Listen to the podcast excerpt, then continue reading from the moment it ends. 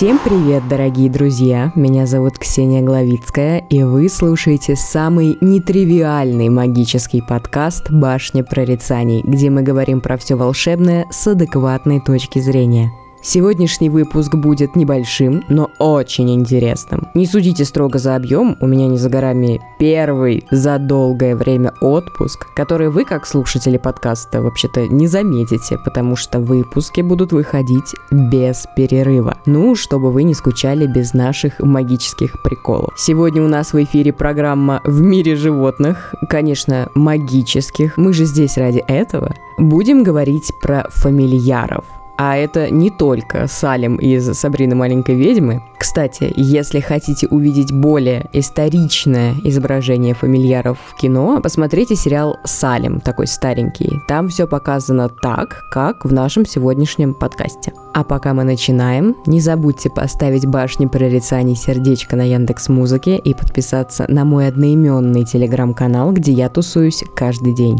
Кто такие эти фамильяры и чем они отличались от обычных домашних животных? Как их вычисляли и как содержали? Ну что, берите подмышку своих питомцев и устраивайтесь поудобнее. Будем выяснять.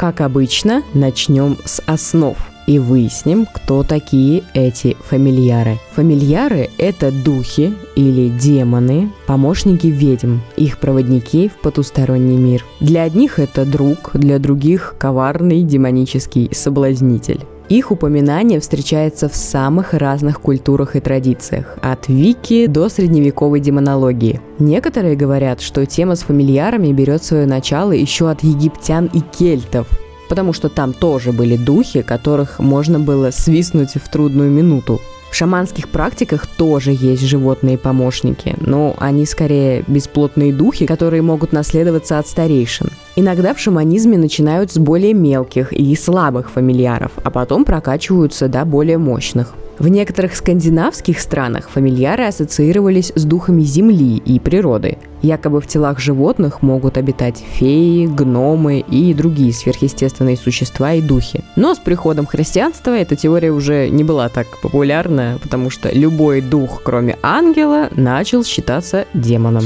Сейчас некоторые практики тоже называют своих домашних питомцев, э, животных-компаньонов, фамильярами, если с ними есть какая-то яркая эмоциональная связь связь. Но мы сосредоточимся на том понятии фамильяров, которое нам больше всего знакомо и понятно, а это концепция средневековой Европы. А там, как вы знаете, к ведьмам и всему с ними связанному было особое отношение.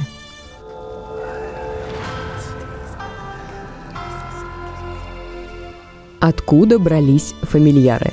Считалось, что есть несколько вариантов. Эти животные могли предлагать ведьме свою помощь взамен на пищу и кров, а иногда магические дары за службу дьяволу. Некоторые из них передавались от ведьмы к ведьме или вообще были одним на несколько человек. Такие коммунистические фамильяры – Часто описывается, что демон в обличии животного обращался к человеку одинокому или находящемуся в бедности, обещая помочь все это разрулить в обмен на сотрудничество. Например, во время процесса над Челмсфордской ведьмой женщина призналась, что ей обещались всякие материальные подарки и домашний скот взамен на отказ от христианского спасения и обетов, данных при крещении. А что из себя фамильяры представляли внешне? Считалось, что они могут принимать форму животных и именно в таком виде становятся постоянными спутниками ведьм. Вот представьте, в кого бы они могли превращаться. Правильно, самое банальное – кошки, собаки, жабы, птицы. Кошки, кстати, даже не были самыми популярными. И если к тому, что я перечислила выше, типа кошек и собак, мы уже привыкли из массовой культуры, плюс во многих описаниях судов над ведьмами фигурируют именно они, есть и более необычные варианты. Например, насекомые, пауки, мухи и пчелы, грызуны, крысы и мыши, и даже обитатели хлева, коровы и домашняя птица. Более того, считалось, что и хорьки, и кролики, и медведи, и даже улитки тоже могут быть фамильярами. Кто-то упоминает даже бабуинов и гиен, но это уж совсем прям экзотика, которую ни от одной инквизиции не скроешь. Но насекомые-фамильяры, на мой взгляд, не менее эксцентричные. Например, в одном тексте 1510 года рассказывается про школьного учителя из Йоркшира, который держал у себя трех фамильяров-шмелей, которых э, кормил кровью из собственных пальцев. А другие ведьмы вообще якобы заставляли своих приспешников, э, типа гусениц, слизней и бабочек, э, пожирать чужой урожай. И сами подумайте, мышки, пчелы, мухи, улитки. Неудивительно, что уже в средневековье исследователи задумались, почему если дьявол такой крутой, его приспешники чаще всего превращаются во всякую мелкую шелупонь. А потому что именно маленьких животных было проще незаметно посылать выполнять всякие ведьмовские приказы. Вот еще один популярный и компактный вариант – жабки. Их часто связывали с болезнями, поскольку многие из них считались ядовитыми. Но что еще интереснее, некоторые жабы считались целебными. Ими лечили всякое разное, включая чуму, абсцессы, носовые кровотечения, растяжение связок и оспу а средство из костей и лапок жабы считалось прекрасным афродизиаком и по совместительству помогало отпугнуть диких собак. Такое вот универсальное средство. Поэтому совсем не удивительно, что жабы тоже считались животными магическими и тоже, естественно, попали в список потенциальных фамильяров. Даже описывается случай, когда в 1580 году во время казни одной ведьмы на костре из пламени выскочила огромная жаба, которая убегала от огня в поисках воды. Хотя, возможно, эта ведьма просто забыла достать питомца из кармана перед казнью. Но иногда фамильяры были чем-то вроде гибридов. Такие существа считались конкретным доказательством морального уродства ведьмы. Вот некая Агнес Фрэнсис держала в качестве фамильяра цитата, «тигроподобную черную собачку с обезьяньим лицом, коротким хвостом и рогами, которую постоянно таскала на руках». Понятно, откуда взялись рога, демоническая тварь и все такое. Но обезьяне-то лицо взялось откуда?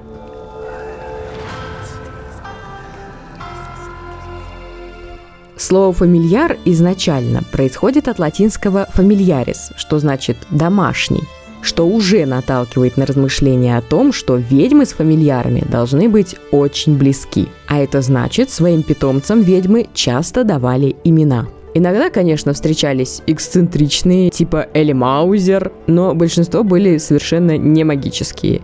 Пус, Гип, Бол, Джек, Джон, Уилл или Гарри.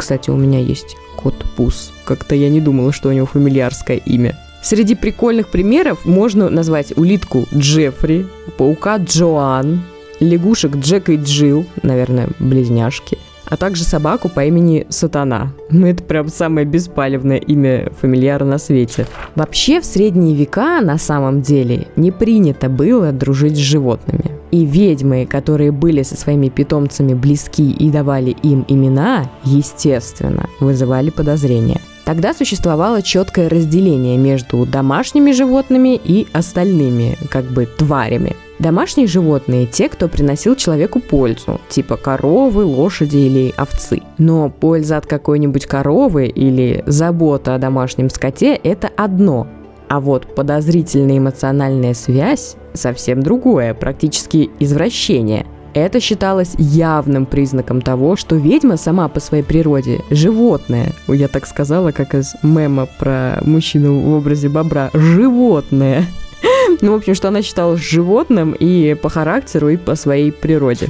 Получается, если ведьма наделяла фамильяра именем, особенно человеческим, то автоматически признавала его разум и свободу воли. А имена давали даже мышкам, как, например, некая Мэри Хокет, у которой были мышки с именами Малыш, Красавчик и Дэнси. Конечно, она с ними разговаривала. Но мы почти все так делаем со своими питомцами. Но это трактовали как признак колдовства. Хотя, скорее всего, просто одинокой пожилой женщине, живущей на окраине, было не с кем поговорить.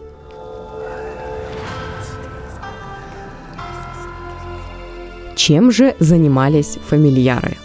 конечно, в первую очередь помогали в колдовстве и всяческих магических злодеяниях, а еще наделяли своего хозяина волшебной силой и защищали. Естественно, они выполняли магические задания, вредили другим людям и их имуществу, вот, например, одного мужчину однажды обвинили в том, что он магическими средствами подстрекал собаку напасть на какого-то человека. Бедную собачку, кстати, осудили и приговорили к повешению. Но любая работа требует оплаты, так ведь? Давайте разберемся, как ведьмы и колдуны платили своим фамильярам. Конечно, им нужна была пища и жилье – и если с последним все понятно, просто вписывая его себе на хату, то к тому, что едят фамильяры, есть вопросики.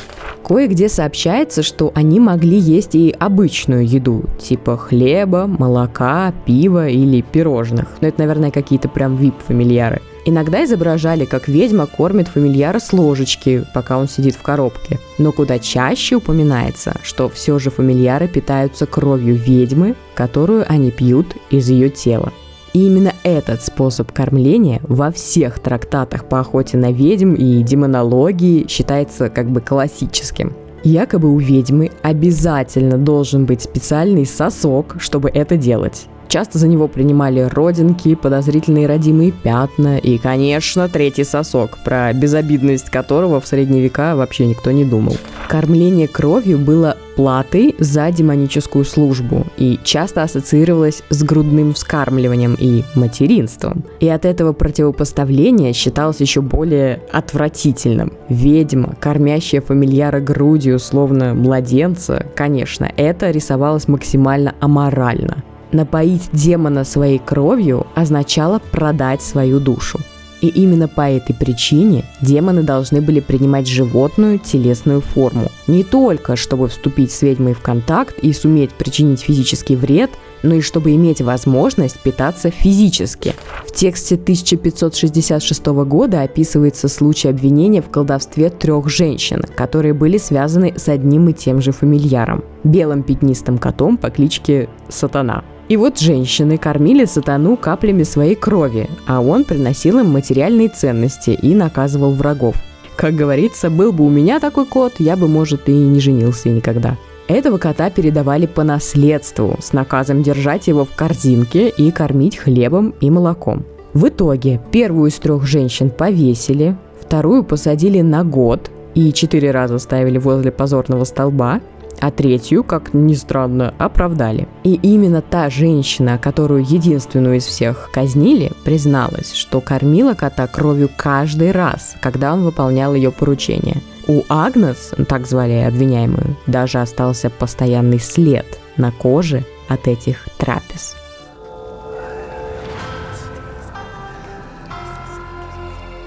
1604 года в английских законах фамильяры начали считаться практически обязательным атрибутом ведьмы. Напоминаю, примерно в то же время король Яков написал трактат по демонологии. Подробнее об этом я рассказывала в выпуске про проклятие Макбета. Обязательно послушайте, если еще этого не сделали. Суды над ведьмами получили новый пункт для проверки, а заодно важный виток в определении колдовства в средневековой Англии.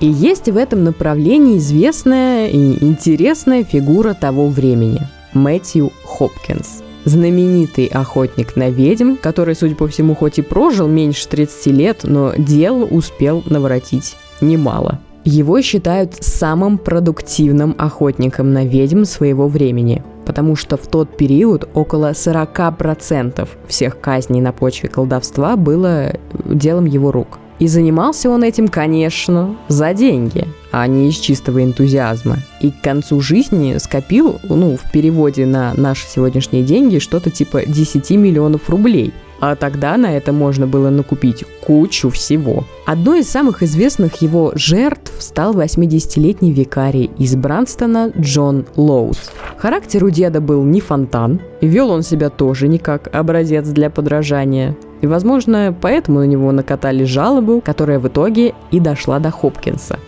Охотник на ведьм подверг пастора выгуливанию. Это когда подозреваемого лишают сна, бесконечно заставляя ходить и двигаться, при этом не прекращая допрос на тему дружбы с дьяволом. Конечно, священник во всем признался. Мол, на службе у сил тьмы он уже пять лет, а в помощниках у него четыре фамильяра. Том, Фло, Бесс и Мэри, которых он, естественно, по классике кормил собственной кровью. Именно с помощью фамильяров он якобы потопил корабль недалеко от Харвича, но, правда, то, что в тот день там не тонул никаких кораблей, всем было уже по барабану. И Лоуса повесили. Главным трудом Хопкинса является трактат «Разоблачение ведьм», где можно было найти признаки ведьминых сосков, которыми они должны были, собственно, кормить фамильяров. Мы уже упоминали вскользь, что к ним относилось, но Хопкинс, так сказать, собрал все в одном месте. И помимо того, что я уже перечисляла, в него входили нечувствительные к боли места, родинки, веснушки, грыжи и странные наросты, под которыми Хопкинс, судя по всему, подразумевал клитор. Но мы-то знаем, что его надо еще сначала найти, а для средневекового мужика это вряд ли было легкой задачкой. В марте 1644 года Хопкинсу попалось целых 7 или 8 ведьм, которые жили в его же городе. Суперский улов. Они каждые 7-8 недель пятницу ночью встречались недалеко от дома самого Хопкинса и торжественно приносили жертвы дьяволу, ну, что они еще могли делать? Как все удачно сложилось. Короче, Хопкинс в итоге, конечно, их поймал, нашел свои любимые дополнительные соски, которых у приличных женщин не бывает, и дал приказ следить за главной подозреваемой в камере 3-4 ночи. Якобы за это время к ней уж точно должны были прийти ее фамильяры. На четвертую ночь так и произошло, и, по словам Хопкинса, к ведьме завалилась целая толпа. Холт, который явился в облике белого котенка, Фармара, толстый спанель без ног, про него ведьма, кстати, хлопнув себя ладонью по животу, сказала, что это она его так раскормила своей доброй кровью. Уксусный том, похожий на длинноногую борзую с бычьей головой, длинным хвостом и широко расставленными глазами. Когда его обнаружили и велели возвращаться, мол, туда, откуда пришел, он превратился в четырехлетнего ребенка без головы. Как они без головы, правда, поняли, что ему 4 года, ну ладно. Он, в общем, оббежал комнату 12 раз по кругу и исчез у дверей. Дальше был Сосун и Сахарок, это два черных кролика, и Ньюс, черный хорек. Хопкинс рассказывал, что он и девять других наблюдателей видели этих пятерых существ. Одного кота, двух собак, двух кроликов и одного хорька. Э, прямо перепись фамильяров.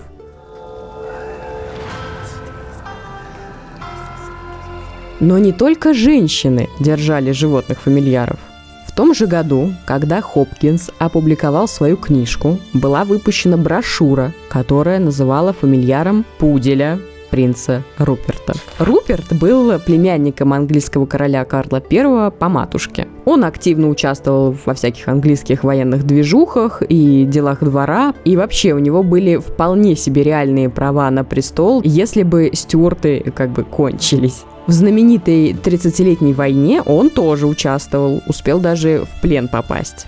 Там ему и подарили большого охотничьего пуделя. Ничего такой себе, да, плен с подарочками. Короче, собаку назвали Бой. Хотя, по слухам, это была девочка. И Руперт потом взял пса с собой в Англию. Со временем Руперт обрел славу крутого королевского полководца, и логично, что его завистники стали ненавидеть, а вместе с ним и бедного малыша Пуделя. Плюс Руперт никогда не расставался с собакой, что для окружающих выглядело, естественно, подозрительно. А по словам очевидцев, еще и пули боя вообще не брали, их он перехватывал своими крошечными пуделиными зубками. Еще он умел и клады искать, и даже был оборотнем. Короче, прям собака бы Баскервилей. Предпринималась куча попыток убить бедного боя, и одна из них все же увенчалась успехом. Собаку застрелили в 1644 году в битве при Марстон-Муре. Естественно, конечно, серебряной пулей. Тогда же якобы состоялось первое крупное поражение Руперта в бою, и это быстренько причинно-следственно связали. Наш рассказ про боя начинался с того, что про него выпустили брошюру, помните?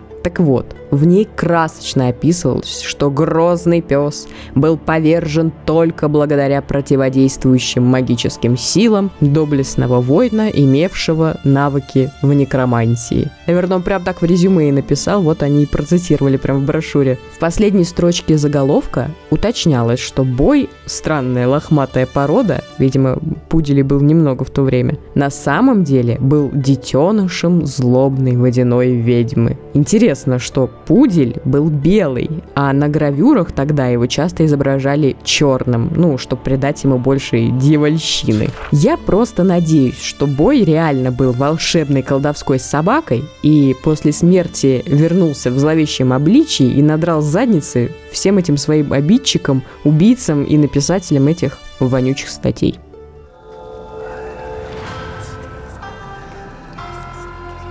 Думаю, после этого подкаста вы стали любить своих питомцев еще больше. Им стоит радоваться, что за разговоры с хозяином никому не грозит сожжение на костре. Насыпьте им побольше камушков корма по этому поводу. А еще обязательно поставьте башни прорицаний сердечко на Яндекс Музыке, напишите отзыв на Apple подкастах и подпишитесь на мой одноименный телеграм-канал и другие соцсети, если вам понравился выпуск. А я с вами прощаюсь. Пойду обнимать своих фамильяров.